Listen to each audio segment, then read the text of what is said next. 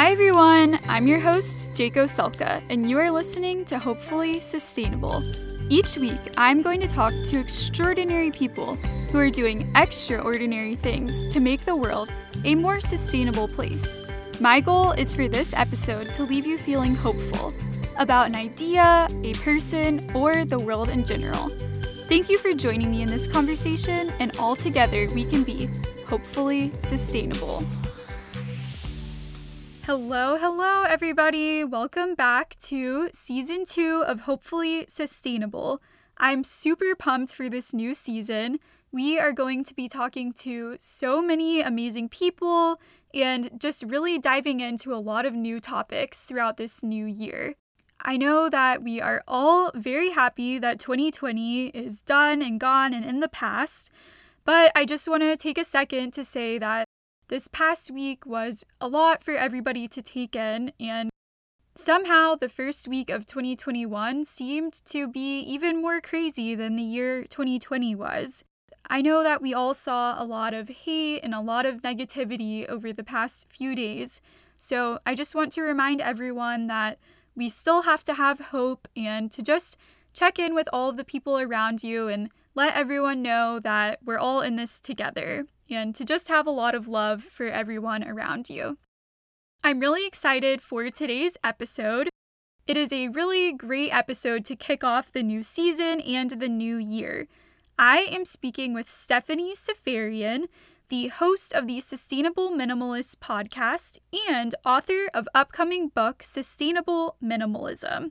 As we start a new year, I know that a lot of people come up with resolutions or goals or even intentions for the new year, and a lot of times those include cleaning out all of the rooms in our house and getting rid of things that we don't think we need anymore.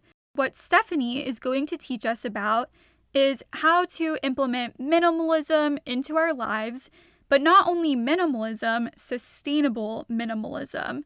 She is going to talk about how when we have all of this stuff that we want to get rid of, how we can get rid of that stuff in a sustainable way, and how minimalism doesn't only apply to our things, but also to our food and to our schedules as well.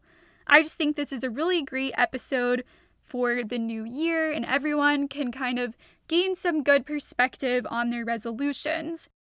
In addition to that, she is also going to talk about how minimalism can have an impact, a positive impact on our mental health. In past episodes, we have talked about eco-anxiety, and in this episode, it's a great connection because she is going to talk about how minimalism can reduce or help combat our eco-anxiety.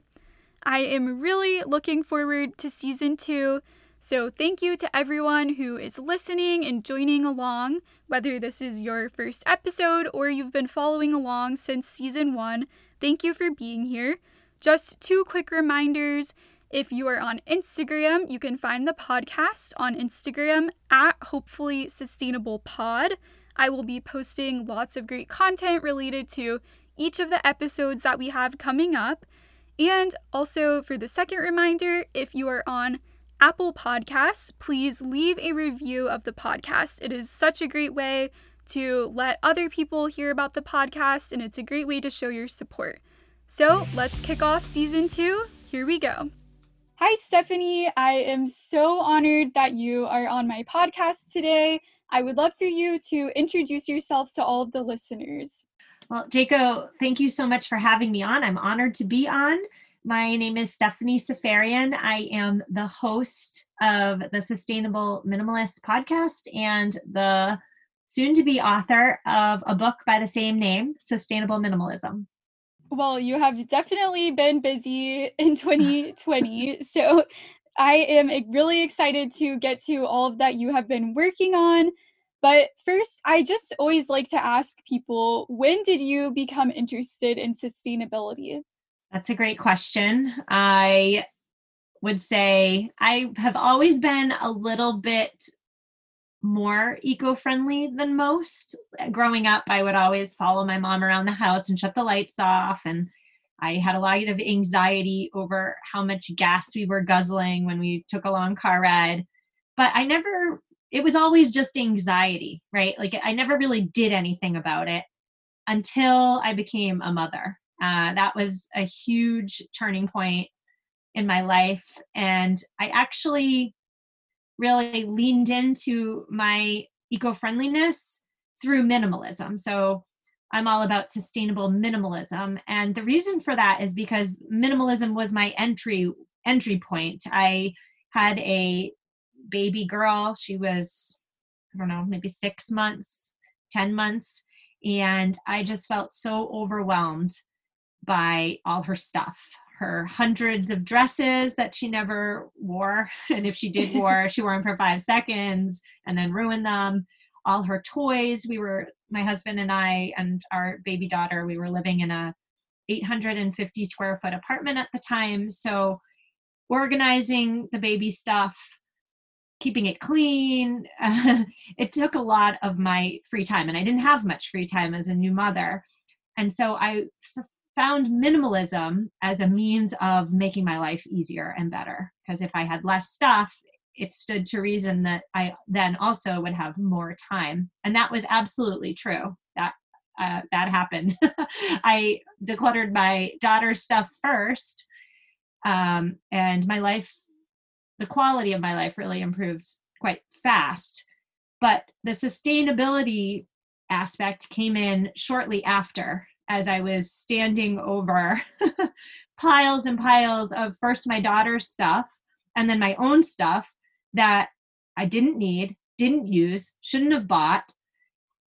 And it was all perfectly good stuff. But I had this moment of reckoning where I realized, where is this all going to go? I mean, I could donate it. I could pass it along to somebody. I could sell it. But at the end of the day, all this stuff was excess that was going to go to a landfill.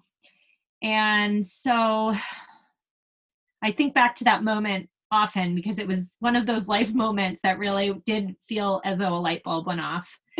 And I started down my journey of not just minimalism, but minimizing and decluttering sustainably. So that's a really long answer to your question. No, but that brings up a question that I had. Could you talk about what minimalism means to you, but what specifically sustainable minimalism is? Yeah, so minimalism is about removing whatever is unnecessary. Oftentimes when the minimalism conversation starts, it has to do with physical stuff. And for most of us, that's where it starts. We're overwhelmed, we're tired, we're sick of putting our stuff away and our kids' stuff away. So it starts with stuff, but minimalism is more aptly applied to anything that's not serving you, anything that's not improving the quality of your life. So a big one for me is the schedule. What is on my schedule that's just filler, that's not bringing me joy? Apply minimalism to it, right? Like your diet. What is not serving you? What are you constantly eating that's not serving you? Or in my case, drinking. So that's minimalism to me. Sustainable minimalism, and the reason that I started a podcast named Sustainable Minimalism was because 4 years ago, when I found myself interested in minimalism, there was nobody talking at the time about, like, what do you do with all this stuff in a way that doesn't harm the planet? And donating would be an afterthought. It would be like an asterisk in, you know, one of the big influencers' books. It would be mentioned, but then there was the question of, okay, well, how? I have a piano. How do I declutter it responsibly? Or anything, right? It's one thing to say you should donate it, but then there's another thing. It's a whole nother thing to say, well, here's how to do it. Here's where you should contact. And so my platform started out as, okay, I'm decluttering my space. I'm decluttering my stuff. I'm embracing minimalism. These are my successes, my failures. This is a resource I've found to donate your old trumpet. In the early days, that's what the Sustainable Minimalist podcast was all about. I think that's a really great point, because even when I go visit my parents in their neighborhood, I see so many perfectly valuable things sitting at the curb, and I always get so frustrated because they're just leaving them there for the trash people to come pick up rather than donating. So I think there is still that barrier of people not exactly knowing what to do with stuff, or maybe they just don't want to deal with the inconvenience of actually having to donate it. Do you have advice for people on, or what have you learned about how to donate all this stuff that you're finding doesn't serve you anymore? So my best piece of advice, without knowing exactly what the thing is to be donated or to be sold, because there are different resources for different things, obviously, like old tennis shoes is different than your kid's unused trumpet. Mm-hmm. But my best advice across the board is, if you are decluttering your basement or starting on a path to minimalism, you really need to know at the outset, and perhaps even schedule it on your calendar, that responsibly discarding of stuff takes a lot of time and work. So a lot of times people come to decluttering as like the last step in their journey. Like, they're so fed up with their stuff, they just want it gone. Not realizing that actually getting it gone in an environmentally friendly way, that might take another weekend. So if you're setting aside one weekend to declutter your garage, you should also then set apart the next weekend to do something with the stuff. Because if you don't know that at the outset, it's human nature, I think, to just throw it all in the trash can, even if it's perfectly good stuff that somebody else could use. That's really great advice. You mentioned how you can apply minimalism to your schedule, your diet, and I think that's a really great point, because I feel like a lot of times when I hear about minimalism, it's mostly just related to the things that you own and not necessarily your schedule or your meals, like you mentioned. What are some ways that people can implement minimalism into their life, into their lifestyles? So the first step is to just question everything. I feel as though life moves fast, and we want to keep up with the Joneses, and we have fear of missing out. And so it's incredibly common to live an unconscious, maybe a better word would be an unintentional existence, just, doing what we think we're supposed to be doing, buying what we think we're supposed to own at this stage in life, the boat, the second home, whatever it is, the first home. But really just asking yourself, okay, does that thing, or does this obligation, does it light me up? Is it in tune with me? That would, I think, be the first step, is to just get in the habit of questioning. The second habit that I always recommend to everybody, because I did it and it made a huge difference on the way I look at consumerism, is to go on a 30-day or 1-month shopping ban, where you, for 30 days, it's just 30 days, you buy nothing that is not an essential. So you're still going to pay your rent or your mortgage, you're still going to buy food, you might not eat out, but you will be going to the grocery store. You're still going to pay your bills, but you're not going to, at 8:00 when you had a bad day, head to, your favorite online store and purchase, right? You're not going to necessarily buy anything frivolous that isn't a necessity. And I am a huge advocate of shopping bans, because we all think we know wants versus needs. But it's a really good reminder of the distinction between a true want and a true need. And because it's only 30 days, I feel like it's extremely accessible for most people. I think that's a really great challenge for listeners, especially as we start a new year and everyone's coming up with their goals for the new year or their resolutions. That's a really great challenge and way to really take a look at how you can start to implement minimalism into your life. One of the previous episodes that I had on the podcast was with Laura Durenberger, and she speaks a lot about eco-anxiety, and she also is a big advocate for minimalism because she believes that it can really help with eco-anxiety. So could you talk about the connection between decluttering your things and how that relates to your mental health? Yeah, great question. And I should just say, I love Laura. She's the only guest who's been on 3 times. Shout out, hey Laura, miss you. But yeah, on a personal level, I found that minimalism was a really powerful way of improving my mental health and specifically decreasing my anxiety. It's not a wonder lifestyle. It doesn't fix all the things. However, traditionally, and unfortunately, women, even in 2021, still bear the brunt of housework and cooking and cleaning in most heterosexual relationships. And I feel as though in my own household, in my own life, without ever really thinking, I was falling into that quote, I'm doing air quotes, female or feminine role.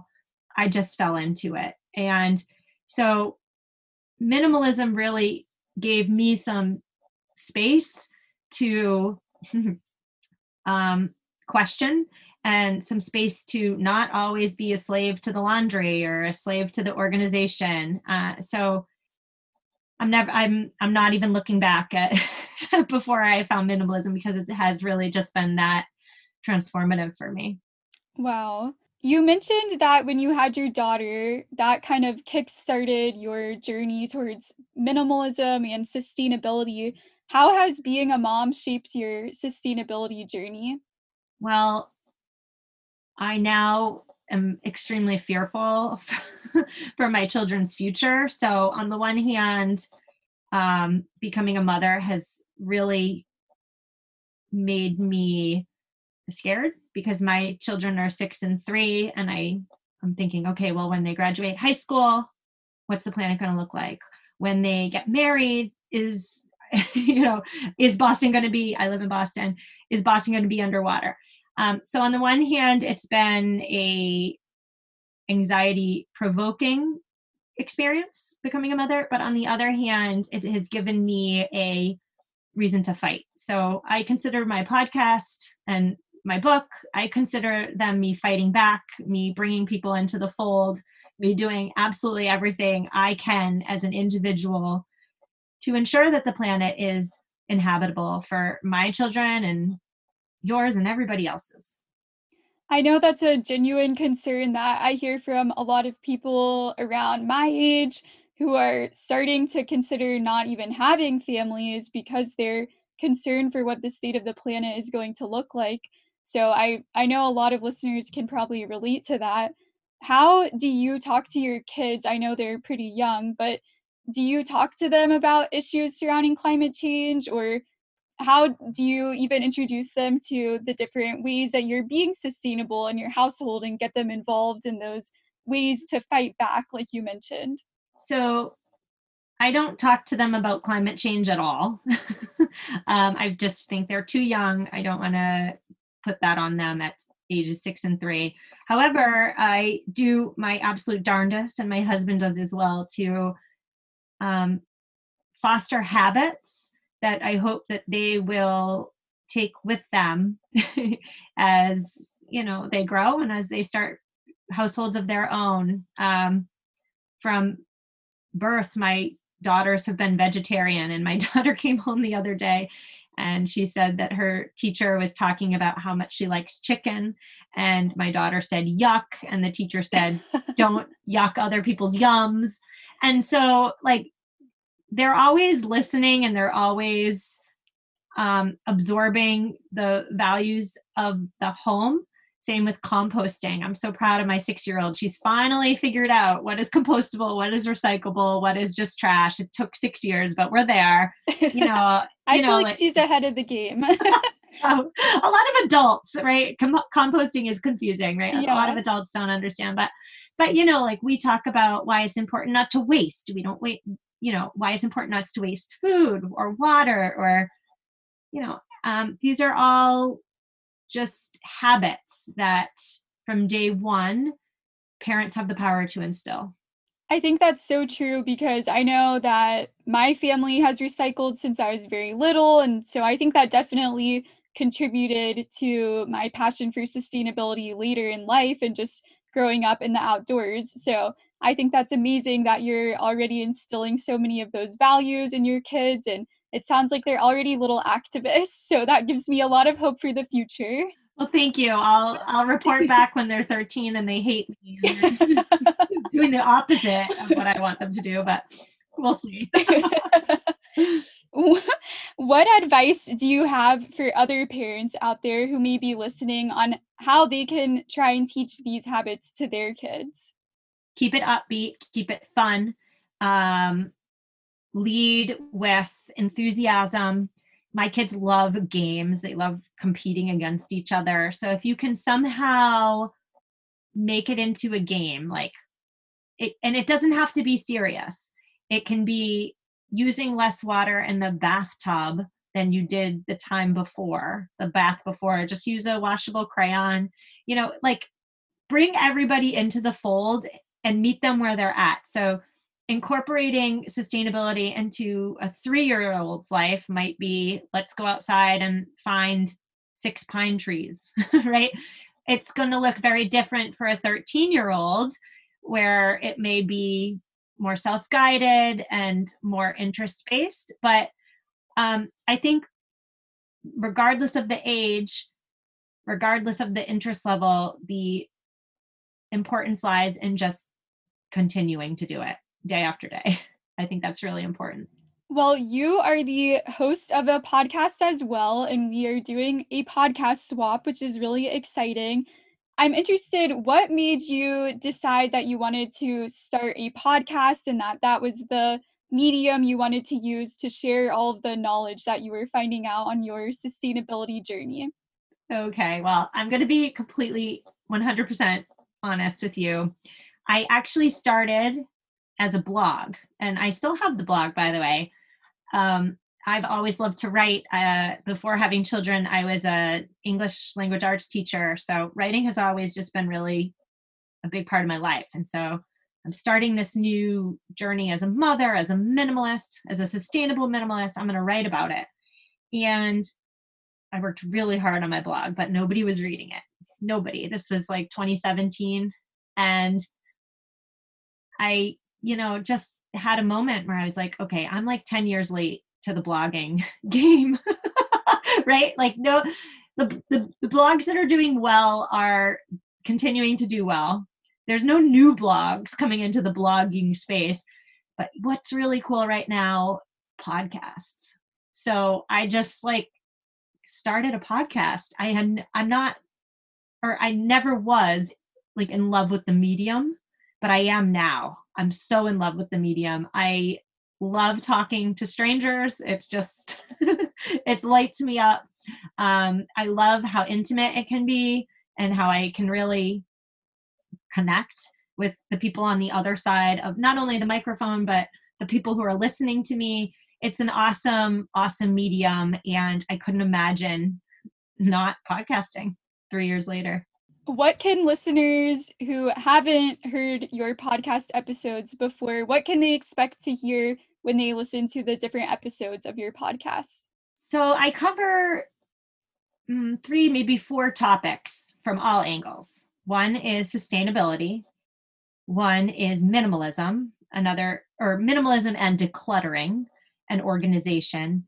And the other is conscious consumerism, which I feel like is a really big point. And if you have minimalism without conscious consumerism, I feel personally that you're missing the point, right? Because you can unconsciously buy whatever your funds allow you to buy.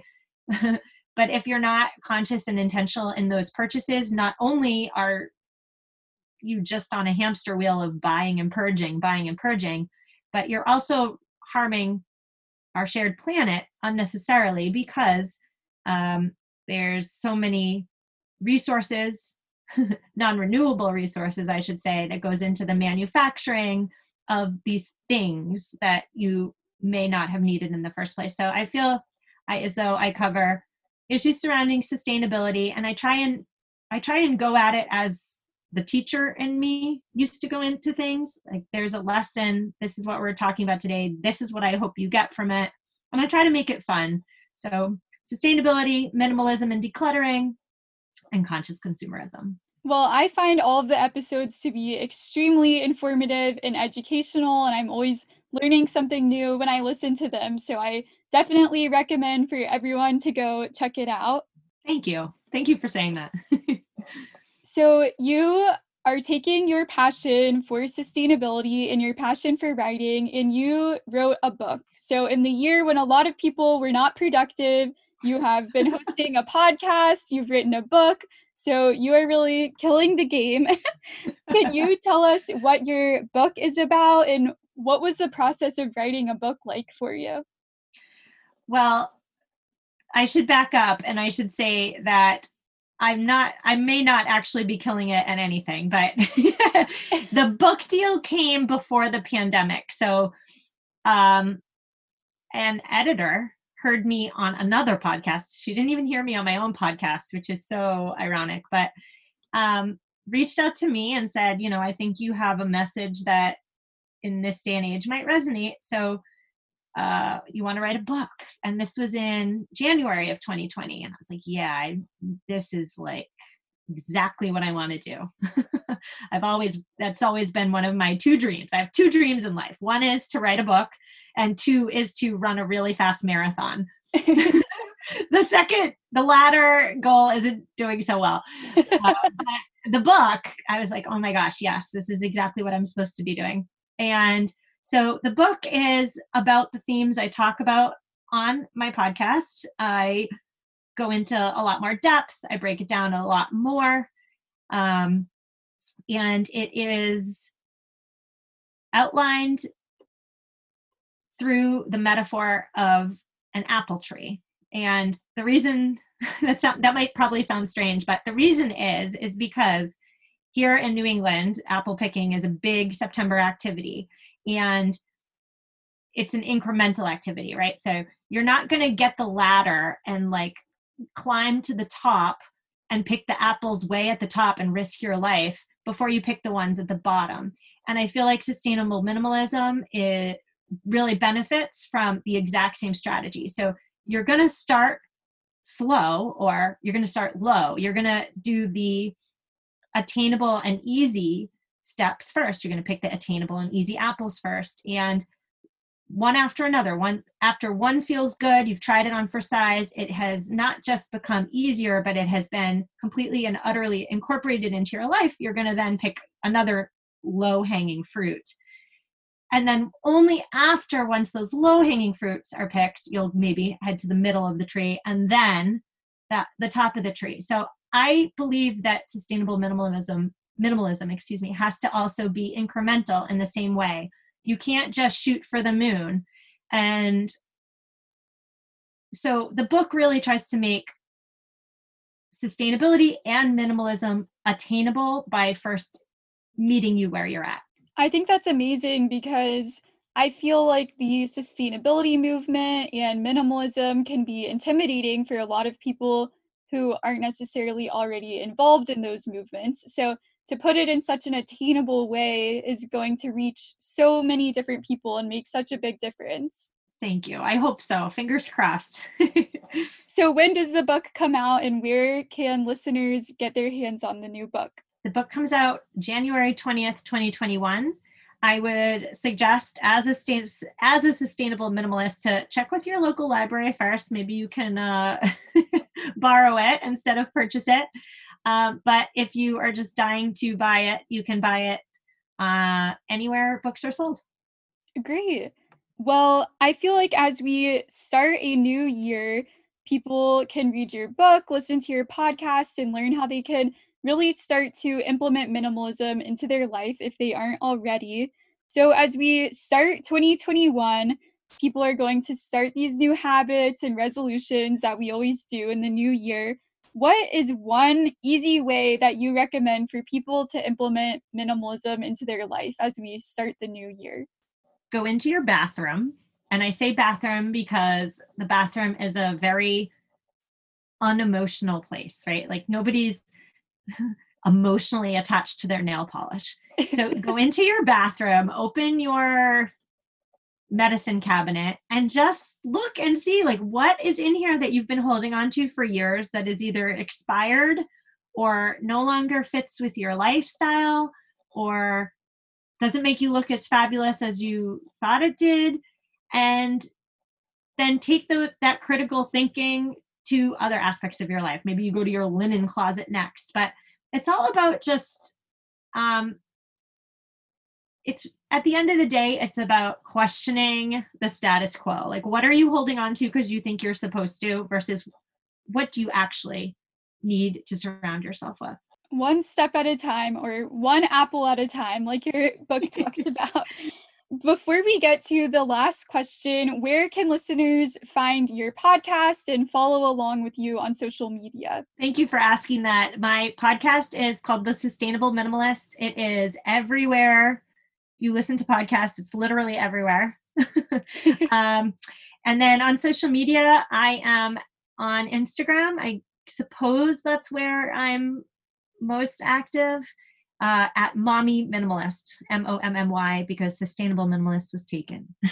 Oh, man. So for the last question, I like to ask all my guests what they are hopeful about. But since we are starting a new year, I want to ask, what are you hopeful about for 2021? I'm so hopeful for a new president. Yes. I'm so hopeful that we're going to rejoin the Paris Agreement. We're going to get back on track in terms of everything related to sustainability from a federal level. And I'm hopeful that we can get back on track and for saving our planet and, you know, moving forward with more sustainable initiatives and laws in place. Yes. Well, here's to saving the planet in 2021 and making a lot of progress. So thank you, Stephanie, for being here today and for sharing all about the amazing work that you are doing. I'm so excited to see where 2021 takes you. Thank you. And same to you. I can't wait to continue listening to Hopefully Sustainable. Thanks for listening to today's episode. If you want to learn more about today's guest or just say hello, check out the show notes and find us on Instagram at Hopefully Sustainable Pod. Don't forget to rate, review, and subscribe on Apple Podcasts and Spotify. As you finish this episode, remember that we are all on a personal journey to make the world a better place, but it's all about progress, not perfection. Until next time, stay hopeful and stay sustainable.